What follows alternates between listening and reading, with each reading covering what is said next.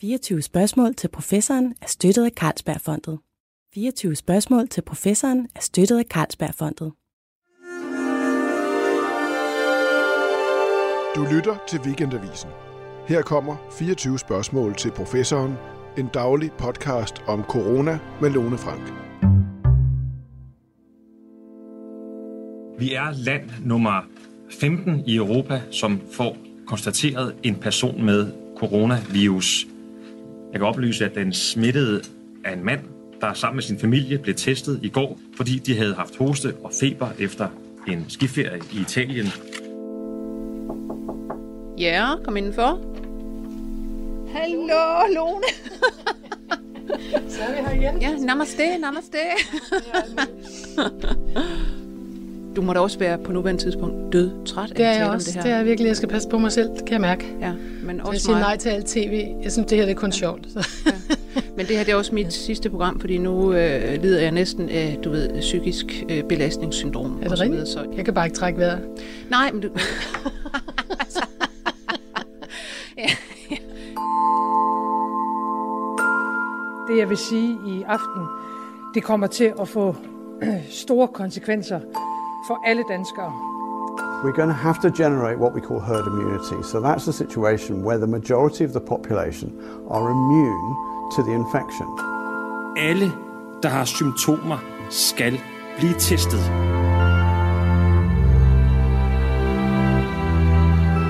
Det er onsdag den 22. april. Det er 56 dage siden den første dansker blev udråbt som smittet, og meget vand er løbet i stranden siden da. Myndighedernes strategier har zigzagget, og det seneste tiltag er hvide telte opstillet 5 steder i landet, og et mål om dagligt at teste 42.000 danskere for aktiv virus eller antistoffer. Ord som inddæmning, afbødning og flokimmunitet er blevet folkeeje, og vi skal i dag tale om, hvordan forståelsen af den nye coronavirus og sygdommen COVID-19 har forandret sig i takt med erfaringerne, og om hvilke spørgsmål, der stadig er til diskussion. Det skal vi med dagens gæst, som er professor i folkesundhedsvidenskab på RUC. Det er dig, Lone Simonsen. Velkommen. Ja, hej, Lone. Velkommen tilbage til programmet, vil jeg sige. Lone og Lone samlet igen. Ja. Ja. Vi skal igennem meget, og det bliver skide interessant. Men jeg vil starte med at spørge dig, når jeg nu husker tilbage, som sagt, der er gået 56 dage siden den første smittede. I begyndelsen af hele det her, der var der jo fagfolk, der sagde, jamen muligvis, så det kommer nok slet ikke til Danmark, den her kinesiske sygdom. Mm-hmm. Og senere var der så nogen, der sagde, ja, nu nærmer det sig herop, men altså, vi kan sagtens tage på skiferie og så videre. Det er ikke farligt, det her. Ja. Var du nogensinde på det hold? Altså, det er næsten svært at huske nu. Altså, det er som om dagene går i et blæver her, som vi kæmper os gennem den her svære periode. Og jeg arbejder jo rigtig lange dage, så det er simpelthen det er svært for mig at huske lige præcis, hvad der skete hvornår. Men jeg kan huske, at jeg så ret tidligt den her virus som en, der havde et pandemipotentiale. Og jeg talte om det, fordi jeg ser jo ligesom sådan en sygdom som delt i 2 dele. Det ene er, hvor god er den til at sprede sig, og det andet er, hvor dødelig er den. Og på den første, der havde den faktisk et kæmpe forspring over SARS, som vi fik udraderet efter et år i 2003. Ja. Men den her havde noget nyt. Den havde en mildere klinisk manifestation. Det kunne vi se fra tidlige klostre i Tyskland for eksempel, og hjemtagende japanere og alt muligt. Så der var pludselig en helt anden fornemmelse af, at det var en mild sygdom, som spredte sig lige så hurtigt som i virkeligheden spanske sygen fra person til person. Så hvorfor ikke? Så jeg synes ikke, vi kunne udelukke det overhovedet. Jeg synes, den så pandemisk ud fra starten. Ja. Men er der noget punkt, hvor du kan sige, hvis du prøver at søge tilbage, at du egentlig radikalt har ændret opfattelse af virus eller af sygdommen undervejs i det her? Altså jeg vil hellere sige, at jeg synes, at vi alle sammen har været nødt til at ændre syn på dens dødelighed, for eksempel, fordi de tidlige data fra Kina foreslog, at 2,3% af alle dem, som fik sygdommen, ville dø. Og det forstår vi nu var et vildt overestimat. Det forstår vi fra de der intense sampling-data fra Island, og vi forstår det fra sådan, vores nye serologidata fra Danmark og Santa Clara og andre steder. Hvor man tester antistoffer, hvor man virkelig tester, hvem der allerede har haft sygdommen. Og der kan man jo se, at det er mange, mange flere, der kommer igennem sygdom med et meget mildt forløb. Så der tror jeg, og det smitter jo lige af på dødsraten, den er så også meget mindre, så det er 10 gange mindre eller mere. Ja, jeg synes det er interessant med den her dødsrate. Altså i starten der var de der Wuhan-data, de sagde sådan godt 3% faktisk. Ja. De har så senere vist sig at være pænt underagtige.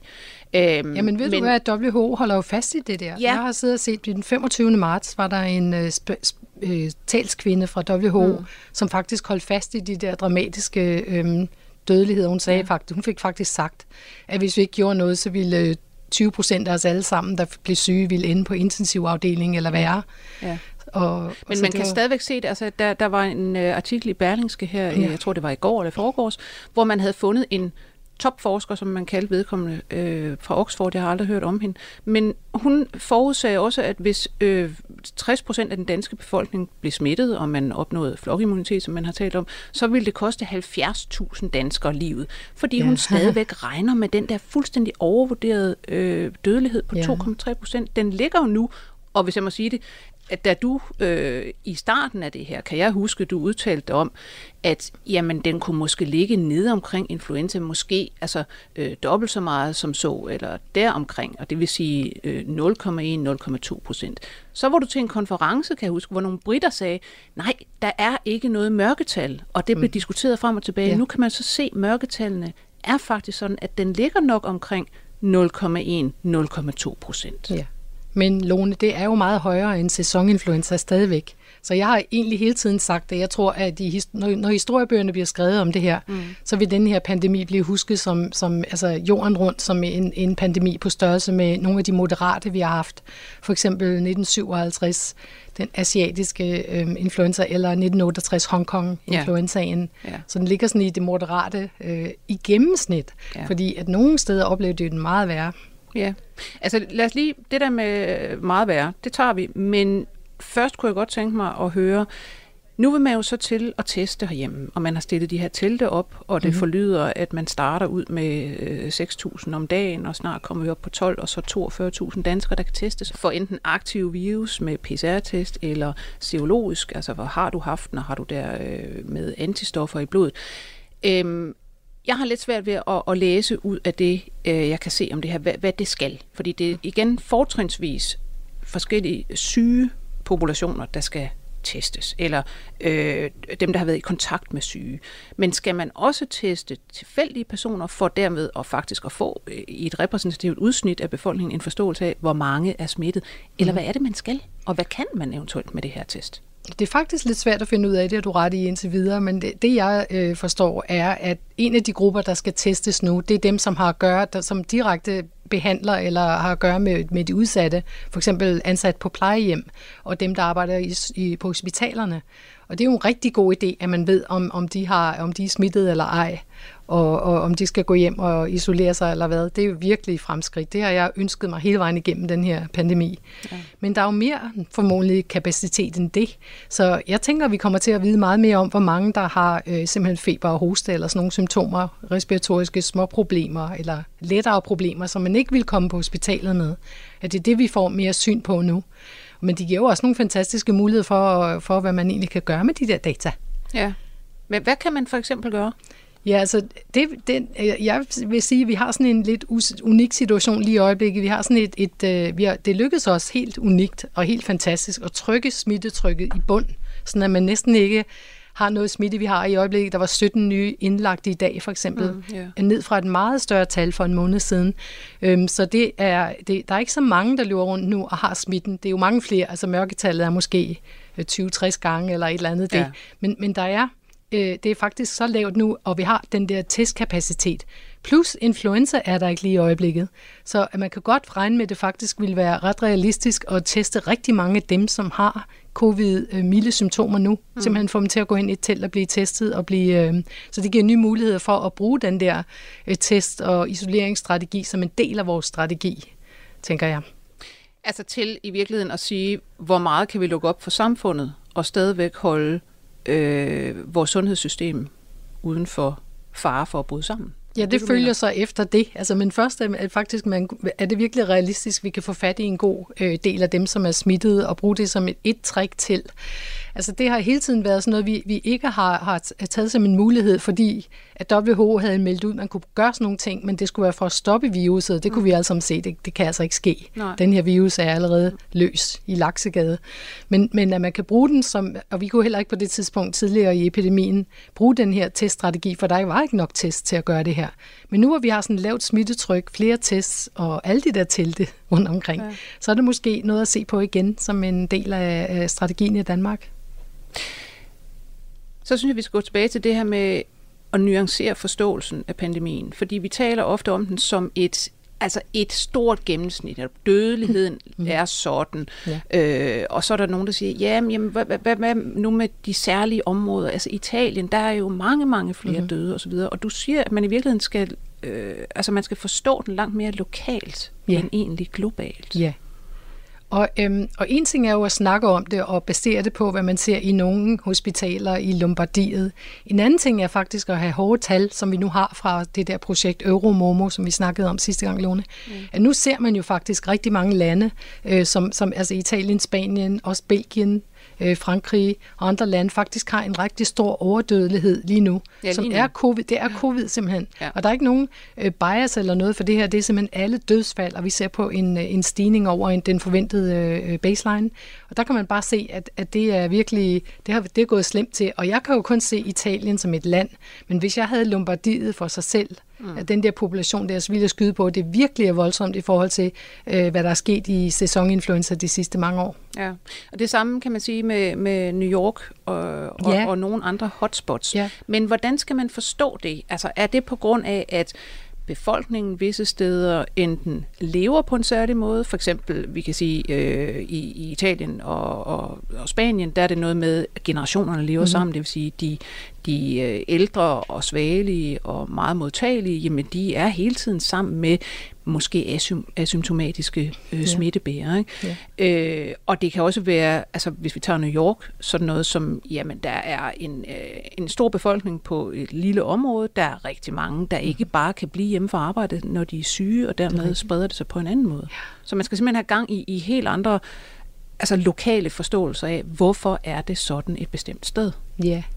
Og jeg synes, at det, du siger med Italien og Spanien, det har også været min sådan yndlingsforklaring i baghovedet, det er, at der er en helt anden befolkningstradition for, at ældre er sammen med deres børn og børnebørn på en daglig plan, og det er derfor, man pludselig får så meget mere spredning i folk, som er meget mere sandsynligt, de ender op på hospitalet og døde, end den gennemsnitlige befolkning. Så det er en mulighed der, men når man tænker på, jeg har jo selv boet i USA i rigtig mange år, det falder mig ind, at når vi ser, at der er en rigtig overdødelighed i sorte amerikanere for eksempel, det har alt muligt at gøre med, at de har jo ingen sundhedsforsikringer, der vil noget, eller deres, det de skal betale selv ud af 20% ud af sådan en regning, det vil jo simpelthen få dem til at gå fallit, hvis de bliver indlagt. Så må ikke, at folk i gennemsnit holder sig lidt fra at komme til at blive set med sådan en respiratorisk sygdom, indtil det næsten måske er for sent. Plus, det er sådan noget, jeg har puslet med, om det er det, som gør det, men det er jo en ekstrem situation, at man har sådan en virus, der rammer sådan et usselt sundhedssystem, som der er i USA. Plus at du også har grupper, og specielt for eksempel sorte i USA, hvor man må sige, jamen sundhedstilstanden blandt dem er også generelt meget ringere end hos middelklasse hvide, for eksempel. Ikke? Ja, det ligger oveni så, men jeg tror ligesom, der skal mere til for at forklare den der. Det er ikke altid nødvendigvis race, der er et problem her. Det kan også være alle mulige sociale problemer. Ja, men det er jo sociale forhold omkring, der tilfældigvis er bundet til en hudfarve, ikke? Ja. Noget andet, hvis vi skal blive i USA, så kan man jo også se visse populationer, visse steder, altså for eksempel ortodokse jøder, nogle steder, de er også meget hårdt ramt. Ja, det har jeg også haft kig på. Altså jeg sidder sådan og samler på udbrud af sådan, hvor man kan se en helt sådan lukket population, og mange af dem er blevet testet, eller man ved noget om dem.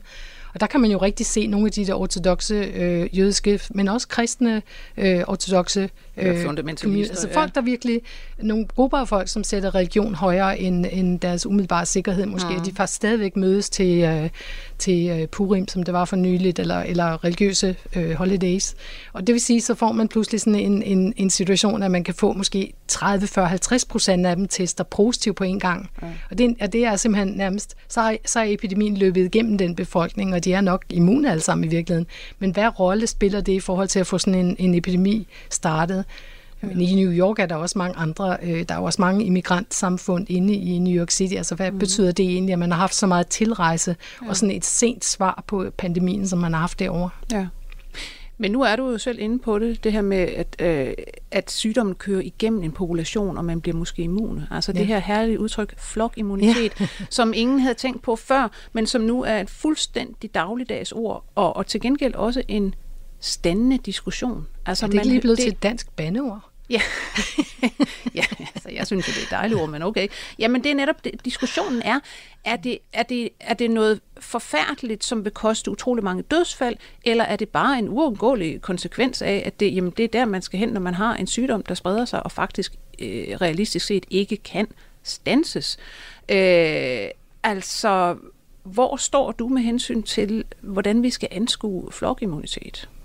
Jamen, jeg står jo som en epidemiolog, altså der ved vi jo fra sådan nogle, som du siger, epidemier, som man ikke kan stoppe, og det kan den her jo ikke. De går igennem populationen, og indtil der bliver immunitet på et vist niveau, måske 50-60% i det her tilfælde, eller også opnår man immuniteten med vaccination, og der er ikke andre muligheder.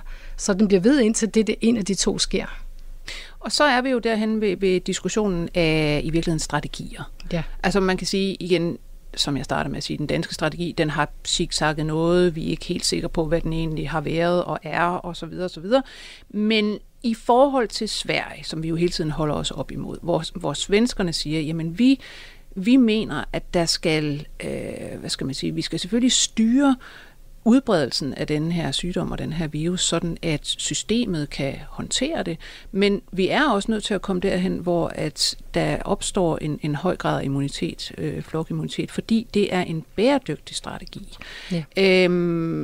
Og det er det her med, hvis vi tager den grønne kurve og den røde kurve. Altså ja, vi skal være på den grønne kurve, men hvis vi trykker den meget, meget flad, som vi gør i Danmark i øjeblikket, så kommer vi også til at have den her sygdom kørende meget, meget længe, og hvor man i Sverige har sagt, okay, vi åbner så meget, man overhovedet kan, og så håber vi ligesom, at vi kommer hurtigt derhen, hvor vi skal være, uden at vi lukker landet ned og smadrer økonomien. Så man kan se allerede effekten af deres strategi i forhold til den danske strategi. Hvis man ser de EuroMomo-data, kan man se, at Sverige nu har overdødelighed, sådan ret markant overdødelighed i forhold til for eksempel Norge og Danmark. Så altså, der betales en pris for det, og samtidig så får de altså bygget immuniteten op. Vi ved stadigvæk ikke, hvor meget de har, fordi de meldte ud med 10% og trak tallet tilbage næsten omgående. Så vi ved ikke rigtig, hvad det er. Men i Danmark er immuniteten jo kun ved 2%, forstår vi. Så hvad må den er i Sverige? 4% eller et eller andet, det får vi så at se. Men altså, de har lang tid igen selv med deres strategi, og de får altså de der dødelighed ud af det. Men hvor kan vi sige, at usikkerhederne er omkring med det her med flokimmunitet? Altså, fordi man har jo så nogen som klinisk mikrobiolog ved Rigshospitalet, Niels Højby, der siger, at det er simpelthen umoralsk og også uladsiggørligt. Vi kan slet ikke få flokimmunitet, og 60% er slet ikke nok, så skal man have 90%, og det vil simpelthen koste så utrolig mange døde. Og så er der svenskerne, som får støtte af for eksempel en Oxford-epidemiolog, Karl Hannigan, og andre, der siger, jamen det er den rigtige vej at gå. Og hvis man skal snakke om, hvad skal man sige, usikkerheden bliver her, så er det vel også noget med, at man begynder at tale om, jamen hvis nu virus muterer jævnligt og hele tiden, og det gør den. Det er en RNA-virus, ligesom influenza, og man kan se i målinger, også danske data siger, at den stort set muterer fra infektion til fra den ene til den anden, i større eller mindre grad. Så kan vi overhovedet regne med, hvis den løber igennem befolkningen, at vi er, om man så må sige, immune over for kommende bølger af den her virus, eller bare det samme virus, der ligesom bliver ved med at køre rundt, men hele tiden ændrer sig? Ja, altså, vi går en usikker fremtid i møde, det er ligesom det, du ridser op her. Altså, det er en, vi har jo lært noget om immunitet fra SARS i 2003. Der kan man jo se, at folk udvikler antistoffer, og de varer i 6 år, når man kommer tilbage og tester dem, som var syge i 2003. Så det er jo ikke sådan en helt håbløs strategi. Og hvis det var det, altså hvis man ikke havde noget immunitet, så ville man jo heller ikke gå i gang med at prøve at lave vacciner, for man kan jo ikke gøre det bedre, end naturen kan, formodentlig. Så, men så, altså, hvor lang tid varer den så? Hvis det for eksempel er, at immuniteten varer 3 år eller et eller andet, og man har en vaccine, så kan man jo bare revaccinere. Det vil jo ikke være noget problem. Der er også en god chance for, hvis man har noget bundimmunitet, at man så klarer sig bedre, hvis man bliver inficeret med en muteret version senere hen. Fordi man har sådan en grundimmunitet, som sørger for, at man ikke bliver alvorligt syg. Men det er nemlig meget sjovt, at argumentet fra dem, der siger, at flokimmunitet er en forfærdelig ting overhovedet at diskutere, og den kan ikke lade sig gøre, det er netop, at virus muterer, så derfor kan vi ikke få immunitet over for den. Men samtidig siger de så, at man skal bare vente på en vaccine, som jo vil have nøjagtigt det samme problem. Jamen, vi ved jo ikke, om den muterer endnu. Vi ved ikke, for se nu for eksempel på mæslingvaccine. Det er en fantastisk vaccine, som du får den i barndommen, og så virker den livet ud. Men det er jo også en virus, som har et stort potentiale for at mutere, men det gør den altså ikke. Og det har jo noget at gøre med, at den har et vist repertoire, den er nødt til at sikre sig, at den stadigvæk kan komme ind i cellerne, og den stadigvæk kan gøre det, som en virus gør. Så den har ikke bare sådan en mulighed for at mutere over som helst hen. Nej, men endelig, nu vi er ved mutationerne, så snakker man også om det her med, hvis vi nu får en anden bølge. Ja. Som bliver, altså hvor hvad skal man sige, epidemien ligesom blusser op igen på grund af vejr og på grund af, at vi måske holder op med at holde så meget afstand osv. Så er der nogen, der er ude at sige, fagfolk også, at jamen, sådan en virus her, den har jo en tendens til nok at mutere til noget, der altså måske er mere effektivt til at smitte, men så også giver svære symptomer, fordi den har jo ikke nogen interesse i at slå sin vært ihjel. Men der er du slet ikke så sikker på, at det er den vej, ligesom det går. Det er det konventionelle synspunkt, kan man sige. Men vi ved bedre. Vi ved, at hvis der er et link mellem, hvor god en virus er til at overføre sig, og så hvis det er linket til, at den er farlig over, for eksempel hvis det har noget at gøre med alvorlig diarré eller et eller andet, så vil den da bare gøre det, for den er bare interesseret i at sprede sig, og den er ligeglad med, om der er nogen, der dør undervejs. Så det kan man slet ikke sige. Og vi har jo også et eksempel på, at en bølge, faktisk første bølgen af spanske sygen var mild. Det har vi vist i danske data. Mm. At den bølge, der var i juli 1918, var 6 gange mildere end den, der kom i efteråret. Og ikke nok med det, den var også immuniserende. Det kunne vi også vise i andre data. Så vi har da observeret i hvert fald 1 gang, at første bølgen var mildere end anden bølgen. Men jeg vil også godt sige, at det er den eneste gang, jeg har set det. Jeg har set på rigtig mange pandemier. Ja. Men det andet, der sker, det er jo, at immuniteten bygger sig op i populationen, og derfor virker den mildere, fordi der er færre, der bliver voldsomt syge af den. Ja. Ja, fordi der er noget interessant også i det her med, man siger, jamen hvis vi snakker om de her 5-7 coronavirus, der er derude og giver os forkølelseslignende symptomer osv., så kan man ikke altid se antistoffer imod dem, og det beskytter eventuelt ikke i så lang tid. Men det her med, at man ikke nødvendigvis kan se antistoffer efter 1 år eller 2, det betyder jo ikke, at man får den samme alvorlige sygdom, hvis samme virus kommer igen. Ja, ja. Og hvis du spørger mig om et eller andet, jeg rigtig gerne vil vide, så var det nok faktisk den der rolle af de der 4 coronavirus, som cirkulerer. 2 af dem er også beta-coronavirus i den samme subfamilie som vores nye virus her. Hjælper det noget, at man har haft den for nyligt, eller hvad? Ja. Det ville jo være rigtig fint at vide noget mere om. Ja, det er jo noget af det, man måske kommer til at kunne tale om, når man begynder at teste så meget, og man kan begynde at spørge folk, har du tidligere haft symptomer af dit og dat, har du måske antistoffer mod en anden coronavirus. Og man kan også teste fra før den her virus, den er jo blevet født simpelthen i december 2019, så alle serumisolater før det, der kan man teste for, altså der har man ikke bloddonorer for eksempel. Ja, det kan man, og det vil man jo også gøre. Og så kan man se, hvad for nogle, altså hvor meget krydsimmunitet man har med den her. Ja. En sidste ting med hensyn til immunitet, det er jo det her med vaccinen. Yeah. Og der synes jeg, har udfoldet sig en diskussion, hvor man ligesom har indstillet sig på alle steder, jamen vi skal sådan set bare vente til der kommer en vaccine. Og det gør der om 1 år, måske 1,5 år. Det er derfor, man siger herhjemme, også fra myndighederne, vi skal bare blive ved med at holde afstand, og så må vi vente til vaccinen kommer, hvor svenskerne til gengæld siger, vi skal have en bæredygtig strategi, vi kan nemlig ikke regne med hverken vaccine eller noget som helst andet, så vi skal have folk gjort immune. Har det været ude at sige det? Lige ud, eller er det det, de tænker, tror du? Jeg tror, det er det, de tænker. Okay. Altså, i hvert fald satser de jo på, at man skal være man skal opbygge immunitet i befolkningen. Ja, ja, ja. Men med hensyn til, at man snakker så meget om en vaccine, der bare kommer om 1 år eller 1,5. Og der er jo, altså jeg tror, der er 74 eller 75 vaccinekandidater sådan på vej i afprøvning. Men altså, der er jo ikke nogen automatik i, at de overhovedet kommer til at virke. Og vi har jo set før vacciner, som faktisk virker hvad skal man sige, modsat af det, de skulle. Ja, altså det er et... så spørgsmålet er, får vi en vaccine så om et godt stykke tid? Vi har sådan set en pejlesnor, fordi det var i 2009 svineinfluenza-pandemien. Det er en vaccine, vi er gode til at lave. Det er influenza, det kender vi rigtig godt. Det tog alligevel 9 måneder før den kom i brug, den influenza-vaccine. Nu står vi over for en virus, som vi aldrig har lavet vaccine over for før, så den skal sikkerhedstestes altså mod bivirkninger på den helt store måde, før man kan tage dem i brug.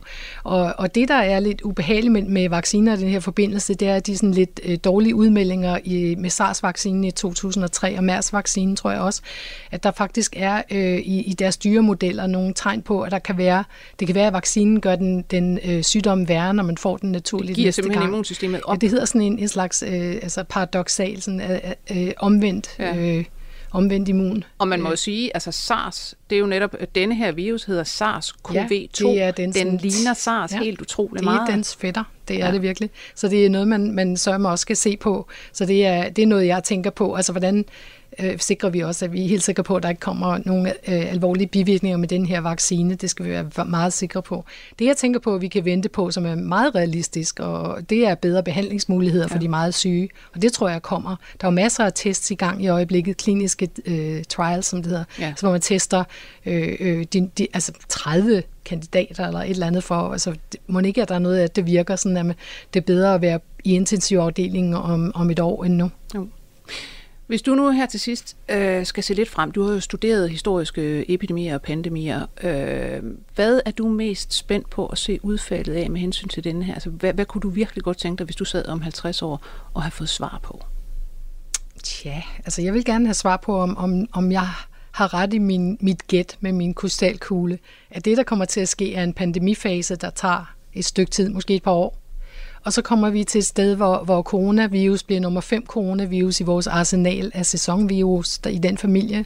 Og den er måske noget, vi skal vaccinere mod, ligesom sæsoninfluenza, som også er efterkommere af hver pandemi. Og hvor der skal laves en ny eventuel vaccine hver eneste år. Ja, det kan jo være, at der kun er immunitet, der varer så lang tid. Og det kan også være, at den muterer, som du siger, og man er nødt til at følge med vaccinerne. Men det er jo noget, vi kender.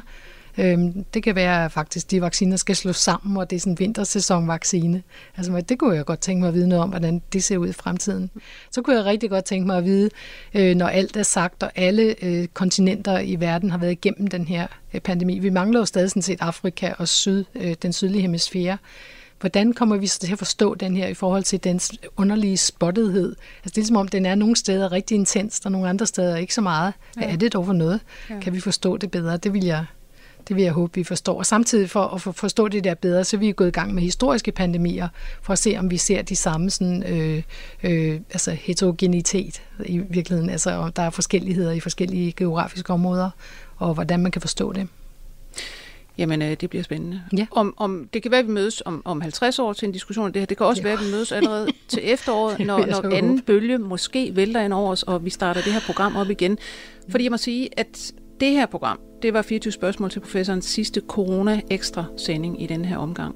Fra næste uge går jeg tilbage til mit oprindelige format med en ugentlig udsendelse, og på tirsdag bliver det en samtale med Clemens Stubbe Østergaard, lektor i statskundskab og Kina-forsker, og vi skal tale om Kinas ageren i forhold til corona og landets rolle i verden efter corona. Men i dag vil jeg bare sige tusind tak til dig, Lone Simonsen, fordi du gad at komme igen. Det var en fornøjelse som altid. Professor i folkesundhedsvidenskab på RUC. Jeg skal også sige, at vi var produceret af Birgit Nissen og Simon Ejby Schmidt.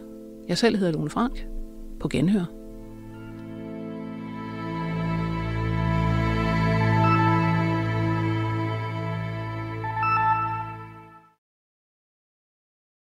"24 spørgsmål til professoren" er støttet af Carlsbergfondet.